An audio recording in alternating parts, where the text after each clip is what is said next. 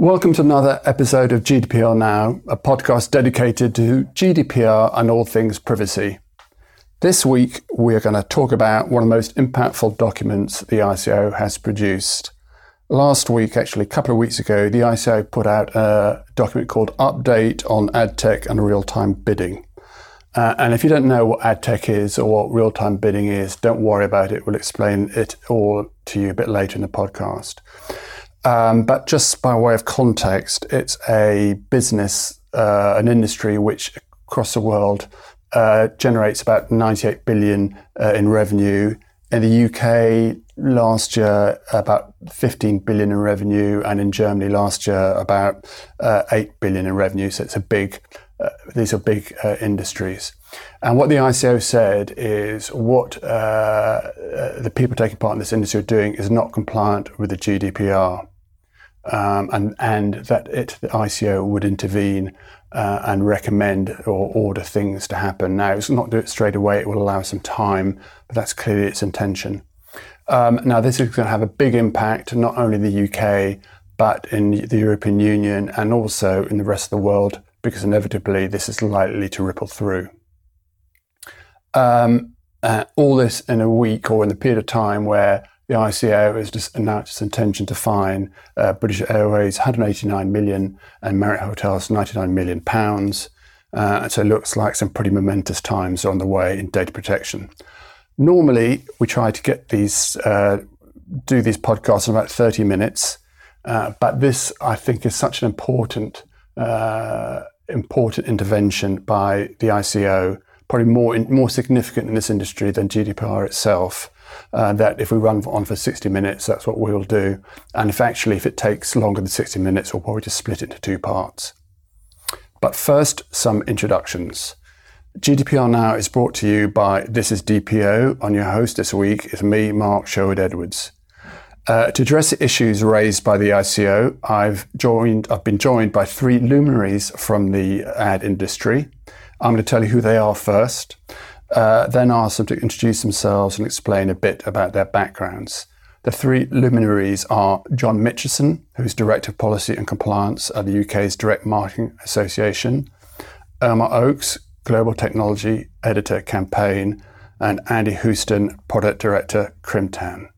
So, John, why don't you tell us a bit about yourself and what you do at the DMA? Okay. Well, as you said, I'm uh, Director of Policy and Compliance. Uh, the DMA is now the Data and Marketing Association. We went through a rebrand a few weeks ago. So sorry, I missed that. That that's okay. Um, you can't expect everybody to keep an eye on our website, but that that change was made basically to reflect the changes in industry, uh, in the marketing industry that have been happening over recent years, and obviously that falls into partly what we're talking about today.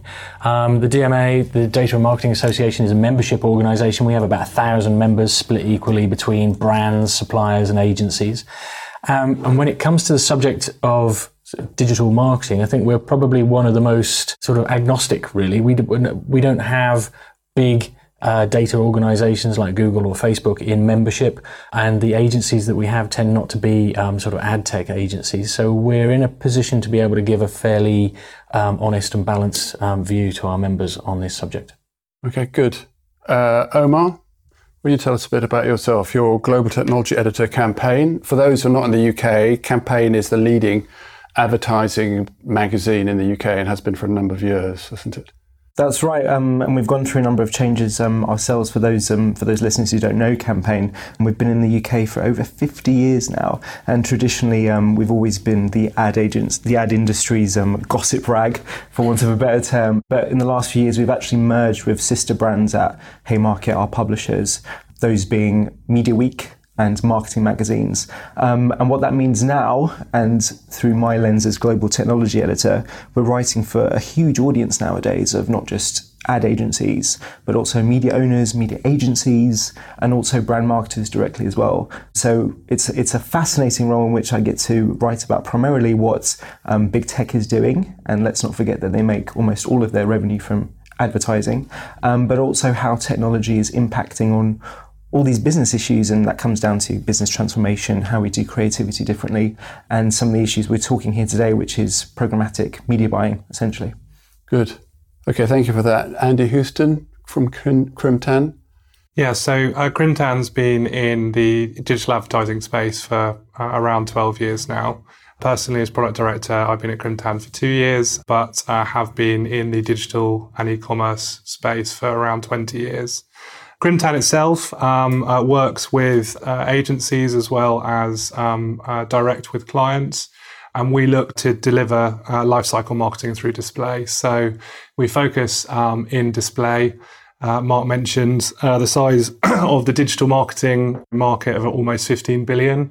We reckon display probably makes up about 15% of that, alongside SEO, paid search, email marketing, affiliates, on-site content marketing, and all that sort of stuff. So, and obviously paid social.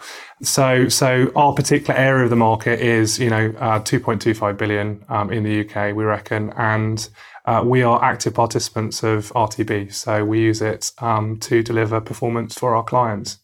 Okay, in that case, you're the perfect person to explain what RTB is. What is his three terms to define? Uh, ad tech, RTB, which is short for real time bidding, and programmatic advertising. So, if you're a layman, how would you explain that to?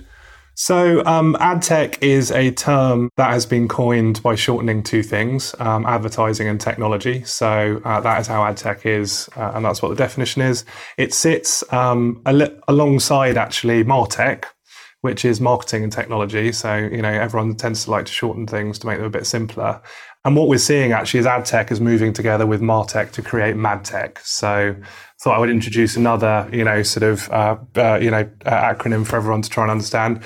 So, um, ad tech is around, you know, leveraging technology to deliver advertising ultimately if we were to then delve into programmatic advertising, so you might have seen, um, for instance, you know, if, if, if any of you are based in London, um, the digitization of uh, you know some ads in the tube. So there are multiple different formats of of kind of this concept of programmatic advertising. So you might have digital out of home, which are the ads you might see on bus shelters, or you might see in tubes.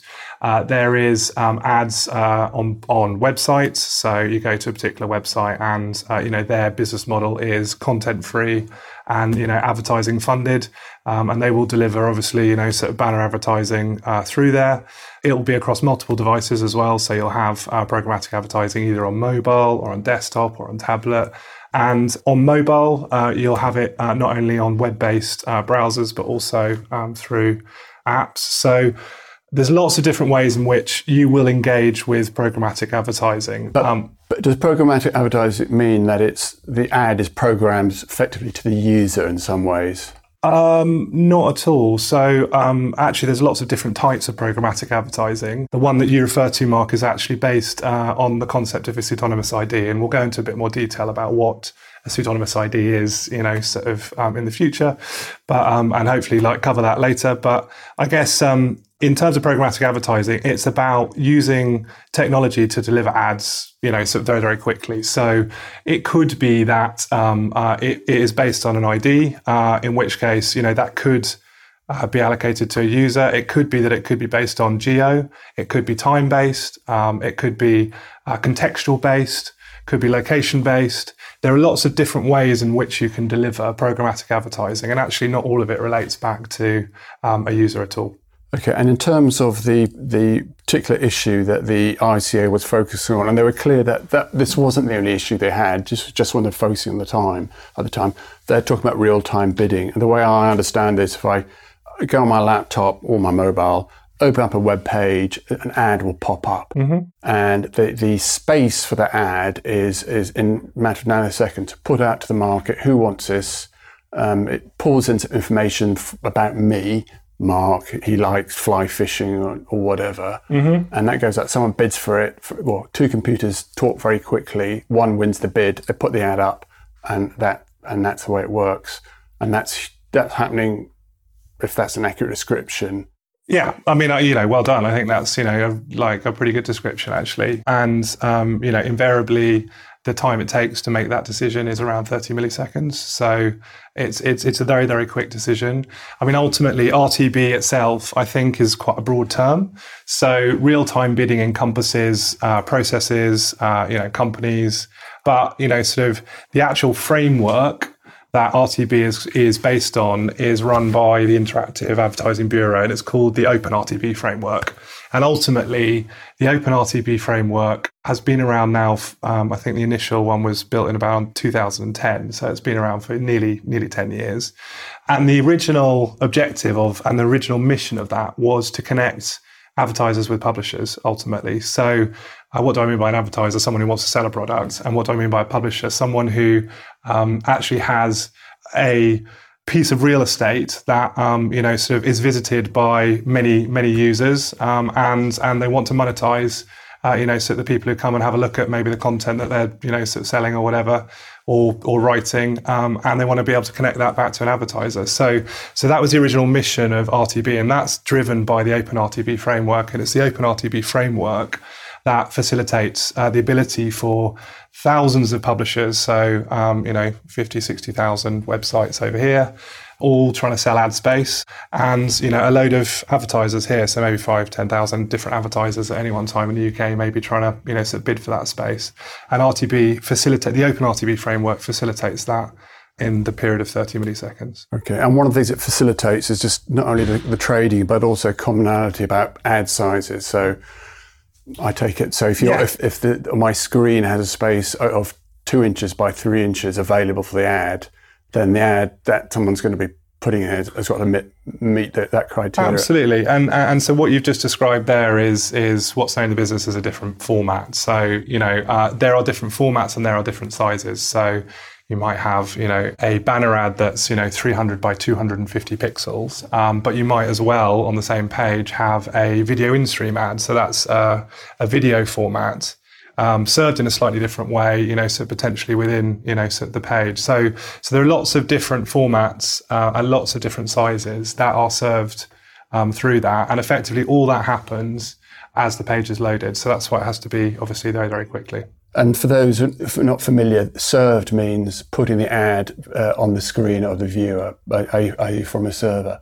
Okay, that's that's very helpful, Andy. Now, the approach we're taking, all of us uh, on this podcast, is the, first half of the podcast we're going to talk about what the ICO said, um, and the second half part we're going to talk mainly about what the impact of that is. Now, th- those two distinctions will get a bit blurry, but that's what we're starting out with. And the first thing the ICO said, it made some pretty trenchant comments about the uh, RTB, disproportionate, unfair, intrusive, that kind of stuff. But its criticisms can be broken down into kind of four, five, six criticisms. First of all is the one about cookies. And most of this stuff comes from a cookie. Okay, so the, the I go to my laptop, I open up the web page, um, someone looks at my cookie and says, this guy's interested in these kind of things and finds an ad to match mm. bluntly. Now, the, the, rules around cookies have been more or less constant since PECR came out. So PECR is the UK implementation of the e-privacy directive, uh, and what it and what what PECR says is if it's an essential cookie, you don't need permission, you don't need consent. But if it's not a central cookie, uh, you do need consent, and it depends on the uses as well.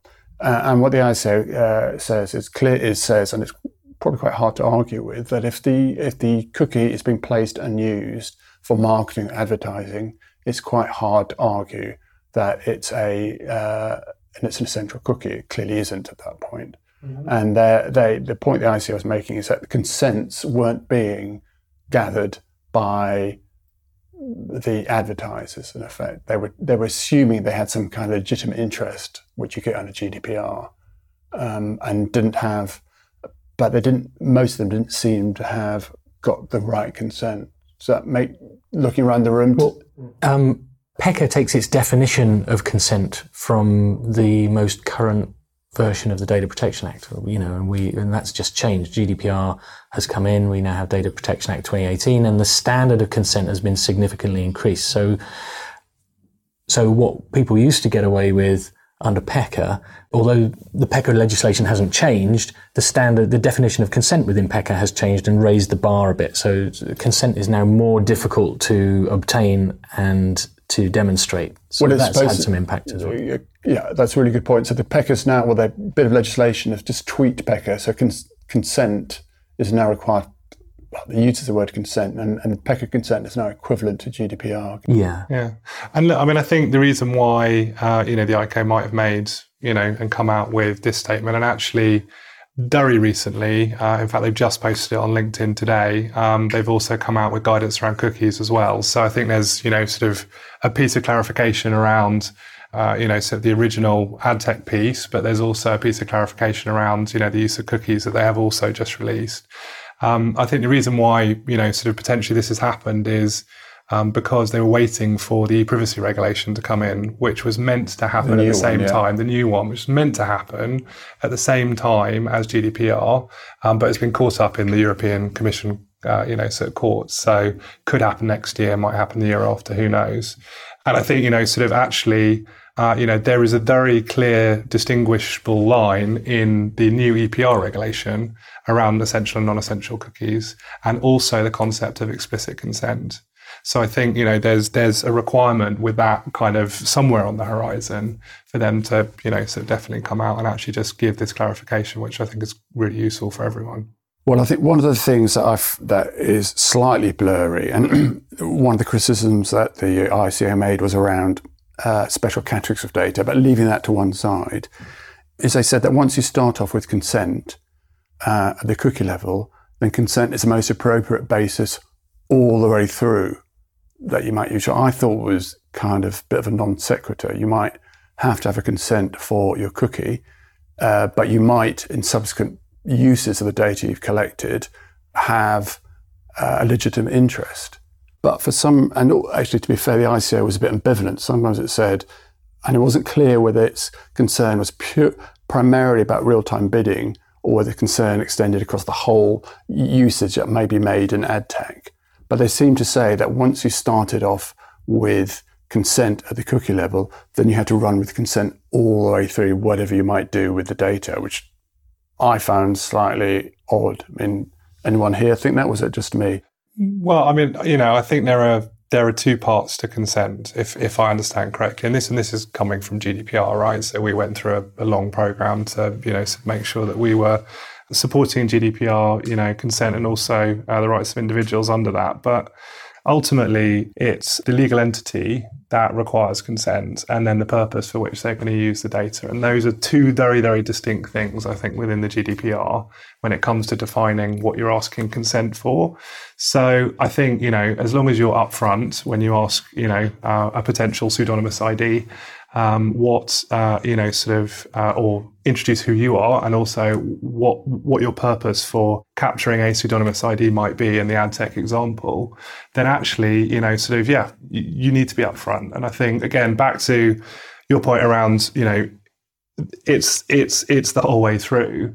I think this this could be why someone like Alphabet is is having a challenge with you know um, uh, you know so GDPR and, and generally around you know so cookies is because Alphabet can ask for consent, uh, you know, for a user in a single tick box. But actually, if you think about how the data is used within Alphabet, there's there's there's probably about multiple, you know, sort of ways in which it is used. And I think that is very challenging for any technology business, right? And I also think, you know, sort of so so I think it's right to say for a pseudonymous ID, uh, you know, that browser deserves to know how that data might be used and aggregated. If it's for reporting, if it's for relevant advertising, if it's for, you know, um, something else, uh, then then then then I think you know you should be asking for that level of consent upfront. I think um, the um, the alphabet example is a good one about um, the dangers of not being upfront. I mean, um, we saw with the French regulators fine against um, Google. I think at the turn of the year, um, you know, is very much this issue of well, it's fine to try and gain consent for your usage of Google Maps, but by the way, we're also going to collect your data from Gmail and other Google products within the suite and bundle it all together. And I think it's really problematic and fundamental to what we're talking about here today in terms of the upfrontness about how do you actually gain consent in a way that's meaningful. Um, I know we're going to go on to talk about special category, um, but that requires an even more explicit, um, more stringent form of consent. And everyone knows, everyone talks about it, where everyone just accepts the policy. No one re- goes through and reads the policy buttons. Nobody actually reads the thing when they click on it, accept or decline. And there's a big issue here. How do we actually communicate that in a way which is actually not going to drive everyone off? There, there was some research done not so long ago where um, I, I think it was Ofcom, but I can't be certain. They did some research into finding out whether people were happy with you know online advertising and the fact that you know data is exchanged for free services, right? Because that's how the internet works. That's how the works. free content That's- model works. That's how Absolutely. it works, Yeah, right? yeah, yeah. Um, so they went and asked a load of people, and about 60% of the people said that they were perfectly happy, and 30% uh, said that they weren't, and then 10 didn't know. Right? And then they explained how that data was collected and the extent, the, the, how much data was collected, and exactly what happened with it.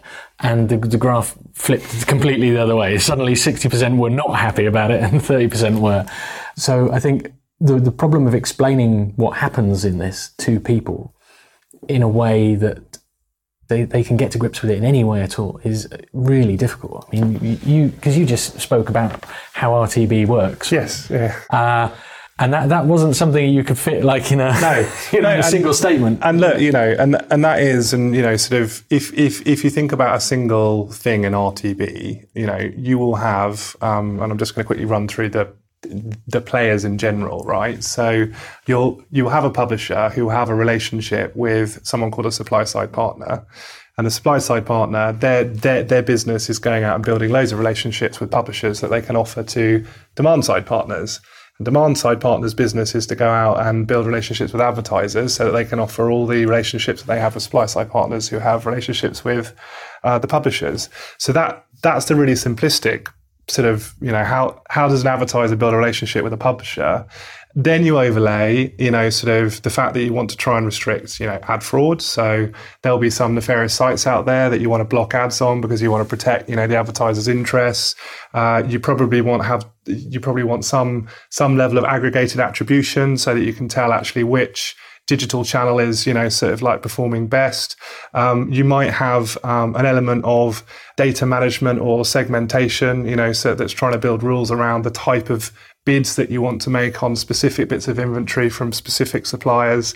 Um, and then you might have a dynamic creative solution, which based on some browser characteristics might deliver a French version of the ad rather than a German version of the ad rather than a now, you know, so so if you think about the complexity of the, the different players within within ad tech and then trying to explain obviously the different entities that might or might not be involved in, you know, an ad tech transaction and the purpose that they might be involved with, it does it does suddenly get quite big.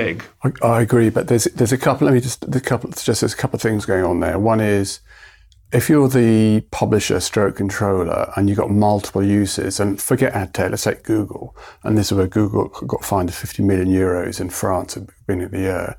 It's actually very hard to explain everything you're doing to someone and collect all the consents, right? I mean, just if you're a multi-activity business like Google is, Alphabet is, that's just hard to do in a, I know the ICO and all the regulators talk about multi-layered and so on, but it is just quite hard to do. And you have to be a really good explainer, maybe use lots of videos. And actually, once you do all that, and if I went on MSN before this, and they've, you can switch off all the third-party cookies one by one, and actually, it was quite a small window, and I couldn't work out how many there were. And normally, I was trying to count them up. You only see five of them at a time. I reckon there was over a hundred of them. So, to, to, to do everything by agreement, by consent, seems to be it's not going to work. No one's got the patience. But it's a bit like every time you go into a shop or got on a bus or go into the taxi, you wouldn't want to read the contract for the bus uh, or, and the taxi and so on. So, if you're the regulator, uh, and, and what are you going to do? And what they, it seems to me they will end up doing, and kind of are doing, but not totally explicitly, is in the consumer space, if you buy something, there might be a contract out there, but it's regulated by loads of legislation that protects consumers. Okay, because the assumption is consumers aren't going to get lawyers to read every time they get on a bus. They don't read the contract, and they haven't got time. And you kind of, and this is kind of implicitly, not explicitly, but implicitly, what uh, the ICO maybe is moving to. It's just moving to this is a simple playing field. These are the rules. If you want to do something different than that, you've got to be really upfront about it. Otherwise, I don't see how this is going to work. Everyone's going to die from consent fatigue before we get anywhere. And I think that's a really interesting point because, you know, okay, I've been only in ad tech for, you know, two years, but uh, I've been in and around digital e-commerce and marketing. And back in 2003, 2004, they introduced the Payment Card Industry Data Security Standard. I don't know whether any of you are familiar with this. PCI DSS, yeah, another big thing, you know. So clearly, you know, it was it, it, it, was eight years since Amazon sold their first book in 1996, which interestingly was the last Data Protection Act, I think, uh, before GDPR. What we saw with PCI DSS was more and more transactions happening um, uh, online and people placing orders and doing all these things. And uh, and there needed to be a, a standard that um, made sure that effectively the way people stored this data and the way people transacted, you know, sort of payments was done in the right way, right? And so that, that that's what the PCI DSS looked to, you know, sort of like solve. Um, and ultimately, when I when I go to a website and I place an order and I buy something, I might not necessarily know what the payment gateway is. I might not necessarily know what the fraud is. It could be 3D Secure, it could be someone else. You know, it could be Adyen, could be Uli, could be pay, you know, whatever. But ultimately, everyone is adhering to the same standard. And if they don't adhere to that standard, then it's the players that are at fault rather than the actual motorway that is, uh, you know, sort of driving the transaction. Okay, now I think that's a very good parallel. So if I go to pay with a Visa card or something, my data goes through various players on the way. I've got no idea who they are. I know the I know the shop, and I know my bank is what my bank is, and those the, those are the two I know. The rest of them, are, and I know maybe Visa's involved, but I'm not sure. Uh, and and the rest of them, I have no idea, and I'm not concerned with that about that. Okay. In the ad tech space, it's slightly different, I think. So we have the transparency bit, the complexity at the what are people using with the data point, which is the kind of uh, Google find point. How can you explain what I'm doing? You know, clarity of exposition, which is quite hard in itself. Then you have actually who's playing with my data. We know that in the in the Visa card example, it's a limited amount of people who are regulated in this country by the FCA, right? So we're all comfortable there.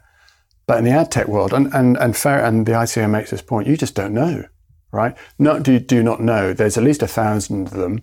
Some may be part of the IAB and, and then subscribe to those rules. Others are not.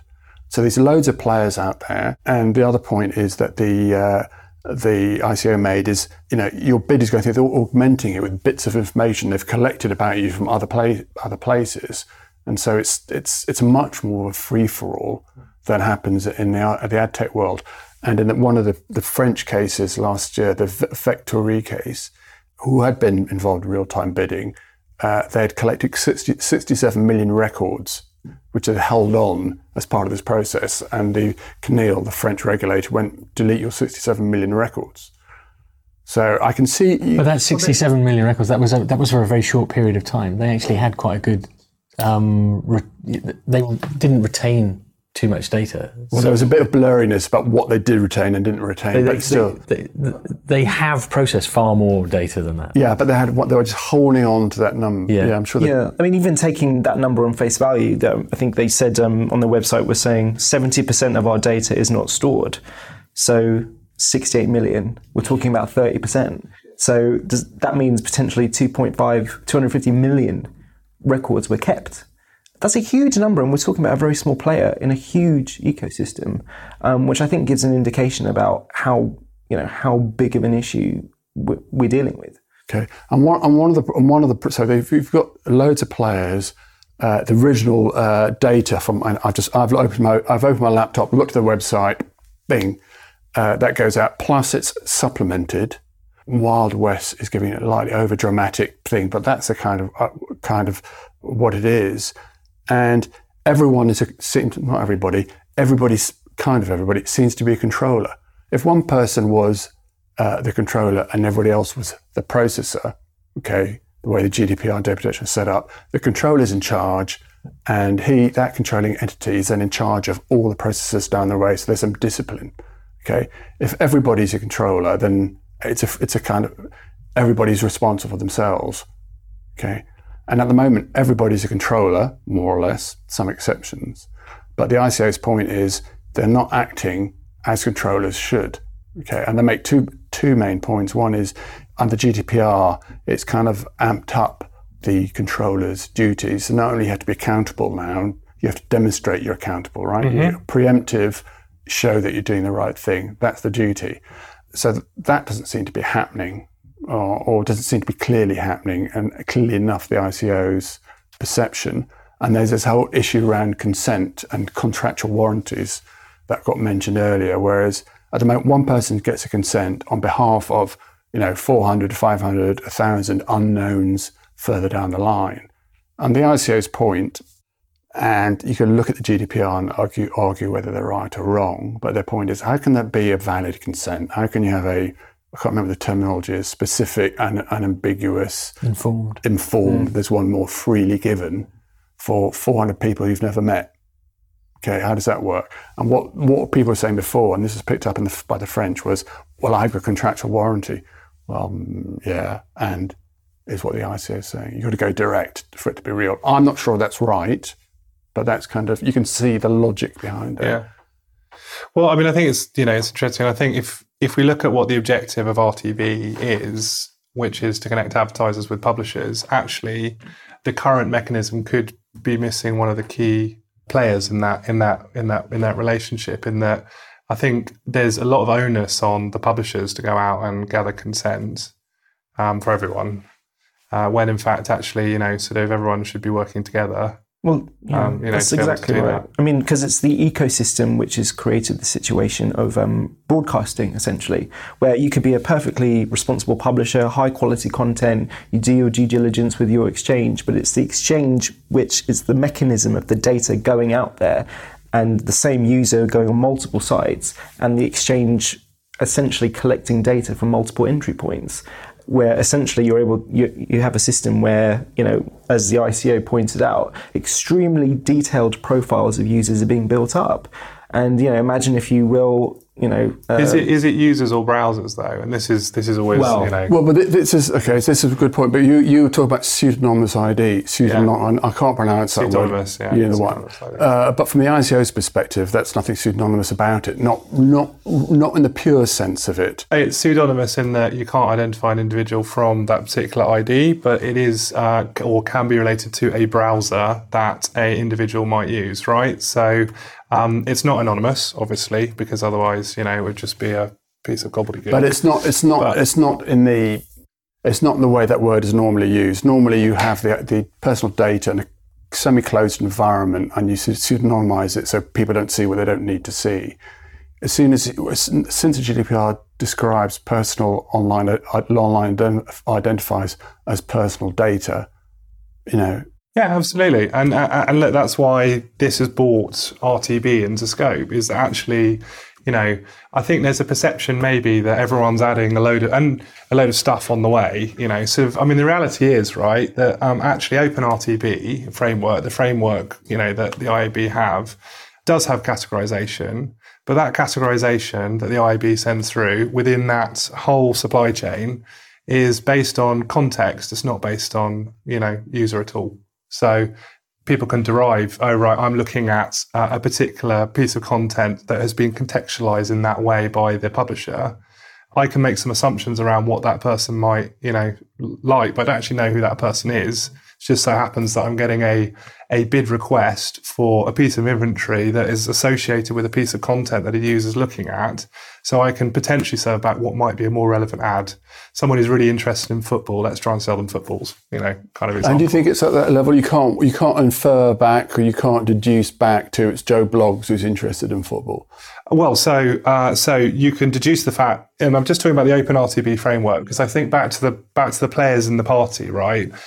The actual Open RTB framework only has one set of categorization. That's not to say there there is not an object that someone could add more data segments to, but actually, you know, I mean, we process 50,000 queries per second in our, you know, bidder, and we, you know, from a number of supply side partners, and, and, and we don't see any incremental data segments in there. We see IAB categories, but the IAB categories are based on um, actually what the website is doing, nothing to actually do with the user. Now, back to the pseudonymous ID, if someone has consented on the publisher for the purposes of relevant advertising or whatever that, you know, sort of I agree, you know, sort of might be, or I accept, I do not accept, then actually what happens is a consent string mechanism is passed through the OpenRTB framework, which we facilitate and have the ability to unwrap and see whether or not we have consent and then choose whether or not to actually then maybe s- serve something that might be relevant not only to what they're looking at, but also uh, might be relevant to that particular browser.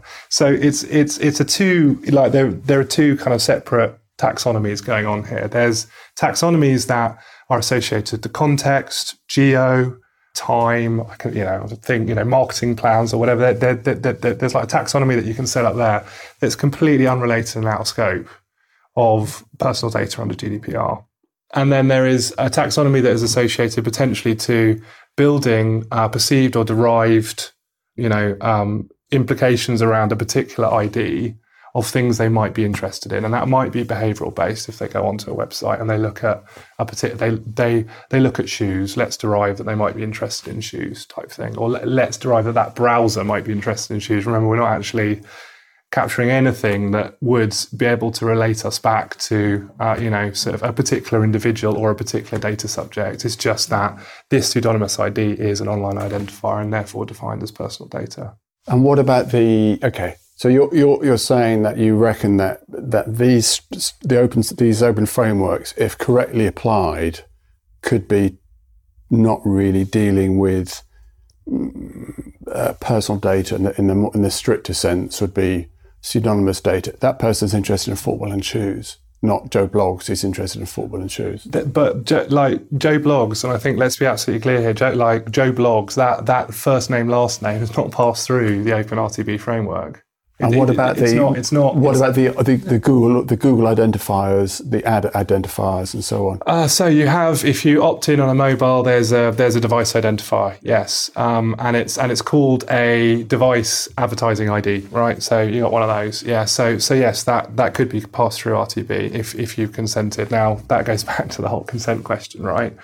but yeah, I mean, you can use RTB um, without using a pseudonymous ID for relevant advertising uh, based on a lot of other different data signals that any normal marketer in any other channel would use to be able to try and get the best out of their budget. Okay. Actually, that brings us up. Do you well, agree with that? Well, I agree to a certain extent, but I did. I because somebody else mentioned this the other day. They said, "Well, it doesn't target a person; it targets a browser." I'm like, "Well, how many people use your phone?" You know, you, you don't have to have a name to be able to identify a, an individual. Um, you know, if somebody gave you a description of somebody in your street and and their address, you'd know who it was. You wouldn't know their name. I, you know, I think there, that's okay. I, I think it, there was a time, maybe ten years ago, where that wouldn't have been treated as personal data. Okay, because you couldn't track it back to Joe Bloggs. Nowadays, it's the thing seems to have shifted, right, right or wrongly. Okay, so one-to-one identifiers are personal data, where they're like now maybe that's a wrong policy choice. That's overly. Uh, maybe the one-to-one identifiers uh, shouldn't be personal data unless they are being linked to back to the actual human being behind them. But that ship seems to have sailed at least slightly in the last, well, certainly since GDPR, if not before then. Okay, and maybe personal data has gone too far. The whole protection would be the analysis. Uh, it's not so much whether it's a pure identifier or pseudo identifier. It's what you do with it might be a better way. And there, are, there, are, there are there are companies out there whose job it is to uh, to link online and offline data. So suddenly you do have the name and the email address and the telephone number of that person linked with all of the um, online profile that. I think that's Andy's point. Well. It's just because some people do do that doesn't but mean that, that's you know they would say that that's perfectly legit. I won't name the company here because that would maybe be a bit unfair. But there are companies that would describe themselves as legitimate companies who are bringing that data together and, but if and you using if, that. For, but if you weren't allowed to do that for sake of argument, yeah. then you'd maintain, disti- maintain the distinction that Andy makes between data about browsers and so on, which you can't fit back to people. Like you can see the I, I, yeah, I, you, you, can, see, see the argument stacks up. It doesn't fit in the GDPR, and the regulators will certainly not like it. But you can see the analysis. And the point where that came up more most explicitly in the ICO paper was special categories of data, right? Because they said so.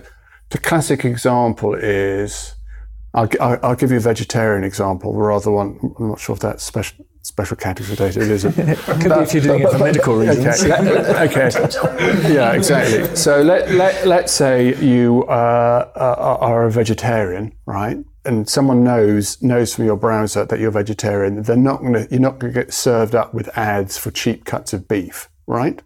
Fair enough. That's a decision about the user, sake of argument, it's anonymous or not. Equally, if you're a publisher or an advertiser, um, you don't want your ad, if you're the butcher, you don't want your ad for cheap cuts of beef ending up on a vegetarian website. It's a pointless waste of your advertising, right? Now, what the ICO said was some of these taxonomies got things like mental health, uh, religion, obesity, I can't remember a few, a few other examples, Sexuality. sexuality, Yeah. and so on. And they were not convinced Trade union membership. trade union membership, Political opinions, all that kind- data. Thank you. And they and they said, well, we're not convinced, and actually that the players in the RTB market make a distinction between serving up the ad based on that uh, taxonomy, that analysis about the individual, or taxonomy about, about the website. We're not convinced they actually distinguish that very clearly. Even if they, they did, uh, we don't care. We don't think that makes a difference. We think one is clear about the individual, one is inferred about the individual, kind of what they said. I'm, I kind of, Inferred data is still personal data. though. yeah, but I kind of want, I mean, is that right? That seems to me, if you've got a rule that you don't put ads about meat on a vegetarian website, that rule exists of whoever, happens to visit the, the website. Well, I think in the like for the for the purpose of this podcast, you know, I, I don't think that is specific to RTB. That statement. If if as you're suggesting, the art, you know, so there is a clear distinction between targeting an individual um, because they have, uh, you know, a p- particular religious or philosophical belief, which is one of the special categories that the IB, uh, sorry, the ICO put in their paper, and actually because uh, someone's reading an article about Christianity, for instance, uh, and the contextual, you know, thing in that page, you want to try and sell them a Bible, for instance. Okay, so I think you know, like I think there is a difference between co- like contextual special categories potentially, and you know, sort of actually trying to target in, like an individual. And currently, the IAB categories are content contextual within Open RTB framework. Now, back to your point, I think then inferred interest. So that's when potentially it's what, you know, the player will do to say, well, okay, so I might have a pseudonymous ID and they're looking at, uh, you know, a article on Christianity. So I might infer from that that they are Christian. So therefore I'm going to target them in the future with Christian, you know, sort of stuff. I think that's, that's, that's where the big, you know, sort of grey area is. I don't think the open RTB framework is, particularly grey. I think it's you know there for everyone. You know, um, anyone can go down and load. You know, download the 22 objects and have a look at them from GitHub repository if they wanted to. You know, that's completely transparent. I think it's how people choose to use the framework that I think is you know sort of um, what what ICO could be referring to. Okay, and the other thing that the ICO was, going, you want to say, John, you're about to say Well, something? You know, the the ICO aren't making this up. This is the G- GDPR is there. We, we don't have a choice over it. And GDPR says if you process special category data, and special category data processing is anything from collecting it and holding it. You don't have to really do anything with it. So if you're putting a record, you know, some kind of record against somebody's information saying that that they're likely to be this religion or part of this group or whatever, that is processing special category data. And you, you can't get away from the fact that you need agree. explicit Agreed. consent for that. No, no, Absolutely ag- ag- agreed. But the distinction would be if I have a rule in my ad tech business, I don't put uh, ads for beef on vegetarian websites. Yeah, I can I can get that, but if if you want to get away from the fact that you you know you either have to get explicit consent for the use of special category data, right, mm-hmm. which is difficult and nobody really wants to do that, or just don't deal with that portion of data. Just Well, we're not quite sure that, okay, leaving aside the difference in consent, expli- explicit, un- unambiguous, informed, freely given, and explicit version of that, leaving that bit aside. Well, I think that, I think there's an interesting, interesting distinction between a rule about, which is not person based about how you place ads, and a rule which is person based about how you place ads. Okay, that, that's essentially it now. And there's a blurry line, half a blurry world in the middle about the about inferred. Okay, but there, there is two two distinctions. One's in GDPR and one's probably not in GDPR, and in the middle probably is in GDPR. But let's park that one from the side. This discussion continues in the next episode of GDPR Now. If you have any issues that you would like addressed or questions answered, please send them to info at thisisdpo.co.uk. Equally, if you'd like to appear on the podcast, please let us know. Contact details and other relevant information are available in the show notes.